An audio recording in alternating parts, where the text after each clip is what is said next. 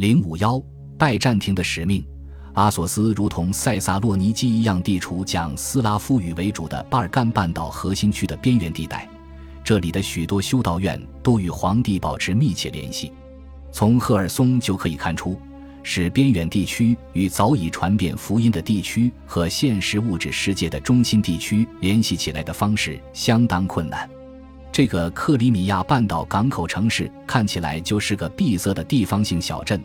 而当地市镇和小定居点都建在克里米亚南边沿海地带，他们甚至更与世隔绝，只是处于皇帝权力的松散管辖下。正是由于这个原因，八世纪末和九世纪初那些崇拜圣像的僧侣到这里避难。另外，这里似乎早就有数量可观的修道士小团体和修道院社区，他们已经深入半岛南端的山区内地。小教堂和修道士都建在悬崖峭壁上，诸如离赫尔松不远的英克曼和科尔曼丘这类地方，后者更靠内陆。当地保存着僧侣对地方居民产生影响的痕迹，例如在巴克拉，要塞就建在墓穴坟地上。这些墓穴坟地可能属于一些有身份地位的人，从其名字看，实际上既有突厥人，也有基督徒，都使用希腊语刻写。赫尔松本身就有许多可能属于传教工作的痕迹，诸如白粘土浅口碑之类的文物，碑底画有黑色的十字架，其年代被确定为九至十世纪。这种类型的其他样品大部分都是在远离帝国边界的地区发现的，如多瑙河下游的普里斯拉夫、塞萨洛尼基、克赤海峡和诺夫哥罗德。他们的年代大多确定在九百七十二至九百八十九年之前，正是罗斯人接受基督教的时期。他们都被称为圣礼用杯。新晋皈依基督教的成年人都用其来喝奶和蜂蜜，象征他们得到了重生，此后将进入天国这个事实。在赫尔松发现的这些圣礼用杯有几个样本表明，在当地传教工作开展的规模相当大。事实上。尼古拉斯的信件也说明他对传播福音事业有极为浓厚的兴趣，至少对赫尔松的一位大主教极为关注。这些物证本身也证明帝国当局非常清楚赫尔松作为下级传教站的价值。通过海路进行的交通也相当频繁，至少在夏季，皇帝要短暂的到这里巡视总督和其他官员，检查他们在这个大草原上的活动。这些联系纽带有时常常被用于传教活动。赫尔松大主教就被委派负责对哈扎尔人的传教工作，他可能在那里待过一段时间。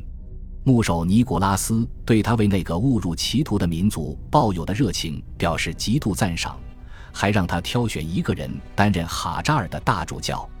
这个赫尔松大主教很可能远比君士坦丁堡人更善于每天与其居民中的野蛮人及哈扎尔人和罗斯人打交道。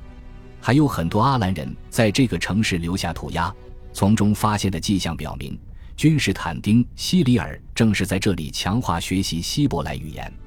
而后上路去哈扎尔汗王的宫廷。罗斯商人大约在九世纪下半期经常到访这里。而赫尔松人早在此以前很久就适当的定期访问第聂伯河中游地区。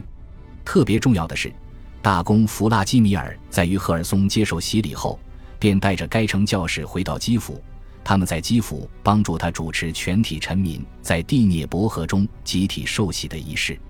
来自赫尔松的教士阿纳斯塔修斯成为弗拉基米尔的亲密助手。后者委任他负责请拜占庭建筑大师为大公建造教堂，挑选赫尔松本地教士作为他的下属参与工作。根据罗斯往年记事记载，阿纳斯塔修斯将赫尔松供水管道的位置泄露给了弗拉基米尔，其背叛行为使该城失陷于后者。这个传说未必不可信。赫尔松教士在刚刚接受基督教的基辅的教士群体占大多数的现象，因此可以得到一个简单的说明：他们具有与罗斯人打交道的经验，即便不一定有个人的私交，但非常可能熟练掌握斯拉夫语言。罗斯人在其商贸活动中需要雇佣这些语言助手。赫尔松教士大约在988年进入基辅，这不是皇帝，而是弗拉基米尔采取积极措施的结果。而帝国当局当时正准备从君士坦丁堡派人去全面传教。安条克的亚赫亚对此有所提及。当时，皇帝在错综复杂的传播福音工作中所起的作用，看起来不是主角，而是次要角色。传教活动的主要动力在北方人中，他们出于各种原因寻求接受基督教，或者只是得到更多关于拜占庭东正教派的信息。在许多诸如黑海草原这样的地区，基督教从来也没有真正扎根。帝国政府通常认为游牧生活方式很难与基督教礼仪相融合。其实，早在当地君主选择成为基督徒并强制其臣民接受新宗教以前，大量基础性工作可能已经由在拜占庭世界边缘地带生活的那些单个僧侣或教士群体完成了。但是，颂扬皇帝是领导人们获得拯救的活使徒这样的宣传，并非没有实际意义。而皇帝也确实十分看重接受社会精英皈依和在宫廷里接见被俘的访问者。他的宫廷凝聚着虔诚、奇迹和权力，让许多来自不同国度的外国精英阶层的成员着迷。这种情况也反映在君士坦丁七世的文学活动和某些人的思想中。根据罗斯往年记事关于奥尔加访问君士坦丁堡的记载。君士坦丁七世就在奥尔加接受基督教洗礼仪式中发挥主导作用。这个确定其特殊作用的故事，在这本书中看起来完全是虚构出来的。君主主持传统隆重的仪式，这样的观念显然极大地吸引着巴尔干半岛和大草原北部地区野心勃勃的君主。他们能够治理其领土内处于他们统治下的居民，至少在表面上保持基督教崇拜的形式。而教士和唱诗班也能够为祈祷的民众提供其自身需要得到的拯救。教会组织深入各地分散的居民点和崎岖的山区，其作用就是为统治当局确定的礼界限及其合法性。无论是拜占庭教士还是当地教士，都在尽力使君主的财富和收益最大化。像罗斯君主那样统治权力比较分散的君主。事实上，也一直维护着传教的教会。这些教士大部分不得不寻求统治当局为其提供物质保护。他们也很少坚持反对君主的政策，除了有关教会信条教义的政策之外。无论如何，拜占庭帝国内的东正教并不寻求当领袖。出于相同的动机，他们既不承担统治管理的责任，也不发展使这种行为合理化的理念。甚至在帝国晚期，当高级教士聆听普通民众的要求时，当大主教和修道院长因经营其广大地产和贸易网络而致富时，他们首先追捧青睐的还是避免参与世俗权力斗争的思潮。公共政策问题一直不是牧首考虑的主要问题。保持教义和礼仪不受新思想和外国的影响，是拜占庭教会的主要职责。他们也很少注意教育问题和书本学术问题，这些都超出了他们的主要职责范围。东欧教会优先考虑的问题也非常类似。当蒙古人于十三世纪中期征服罗斯各地君主国时，教士就接受了新统治秩序，认为这是上帝的意志，甚至确认可汗就是他们合法的主子沙皇。反过来，他们得到财产和广泛的管辖权。十五世纪中期，蒙古人统治衰弱后，莫斯科大公发现自己的管辖区存在广阔的权力真空地区。教士受拜占庭典礼仪式和诸如阿加佩托斯这些早期拜占庭作家的作品强化皇权思想的影响，宣称沙皇受上帝委任，而且只有他能对上帝负责。只要沙皇坚持纯正的信仰，并公开尊重教会是独立机构。他就能够避免遭遇许多甚至在字面上的暗杀，像恐怖的伊凡遭遇到的那样。当拉丁人或其他异端教派千方百计强迫这里的信徒接受虚伪的教义时，教会有时也会挺身而出。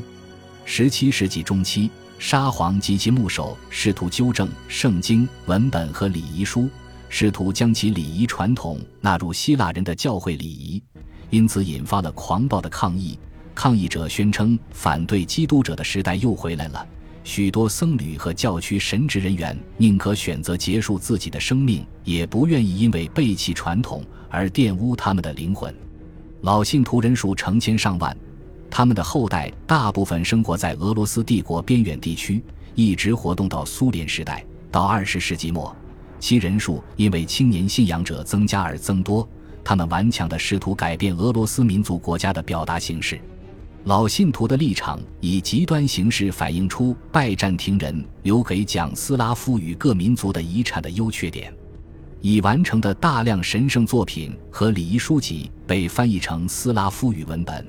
有助于人们日常的崇拜活动和个人敬神拜上帝，使得一小部分虔诚的信徒模仿那些沙漠教父，引领着禁欲苦修的生活方式。与斯拉夫口语相差不远的书面语言也在发展，使原创性写作能够满足当地多种需求。在这些作品中最突出的是从翻译过来的拜占庭作品中摘引出来的《往年纪事》，它阐述了教义和虔诚的行为，其中结合着罗斯君主的业绩和血腥斗争的传说。在诺夫洛罗德和其他城市发现的白桦树皮书信本身就证明。沿着主要河流散布的各个城市中心都有相当广泛的功能性文学文献。这些书信作者致力于使其读者熟悉基督教的祈祷、圣人和斋戒日。他们用当地语言对十字架启示。这些礼仪、信仰制度和专门知识有助于强化秩序和社会凝聚力。其附属内容广泛流传于广大国土，激励着开展长距离借贷和信贷活动。这样就促进了蒙古征服前的贸易繁荣。然而，教会对传统的尊崇也加强了农民对陌生事物已存在的疑虑，赋予其广泛的意识形态层面的便捷理由，打击了任何可能打算学习书本知识以了解未来的个人。正像老信徒表现出来的那样，书籍的本土语言具有基本的象征意义。而文本之神圣不可侵犯，首先就阻止了修改错误和矛盾的企图。从弗拉基米尔接受基督教以后，无数封闭而多样性的小团体出现在自黑海草原至北极圈，从巴尔干半岛南部到乌拉尔山脉甚至更远的广大地区。无论他们具有何种特殊的制度机构，他们存在本身都得益于东正教的传教努力。其关于不同礼仪。教义和传统的特定知识都经受了他们的高层教士之间的竞争和政治领主的权力斗争。长期的非基督教信仰统治，巴尔干半岛的土耳其人、罗斯的蒙古人都没有使它削弱，而是促进其形成。东正教具有共同事业的观念，跨越了语言和文化的差异，甚至在二十世纪末得到强化。在俄罗斯人、保加利亚人。希腊人对其塞尔维亚东正教同胞反对科索沃分裂分子和西方干涉表示同情和积极支持之际，表现得特别明显。虽然二十世纪特别重视物质和外交利益，因为他们在促成联盟上发挥着重要作用，但是在这些因素背后存在着鲜明的发展传统。拜占庭皇帝、教士和僧侣就是在这个传统中保持着这些联盟。恭喜你又听完三集，欢迎点赞、留言、关注主播，主页有更多精彩内容。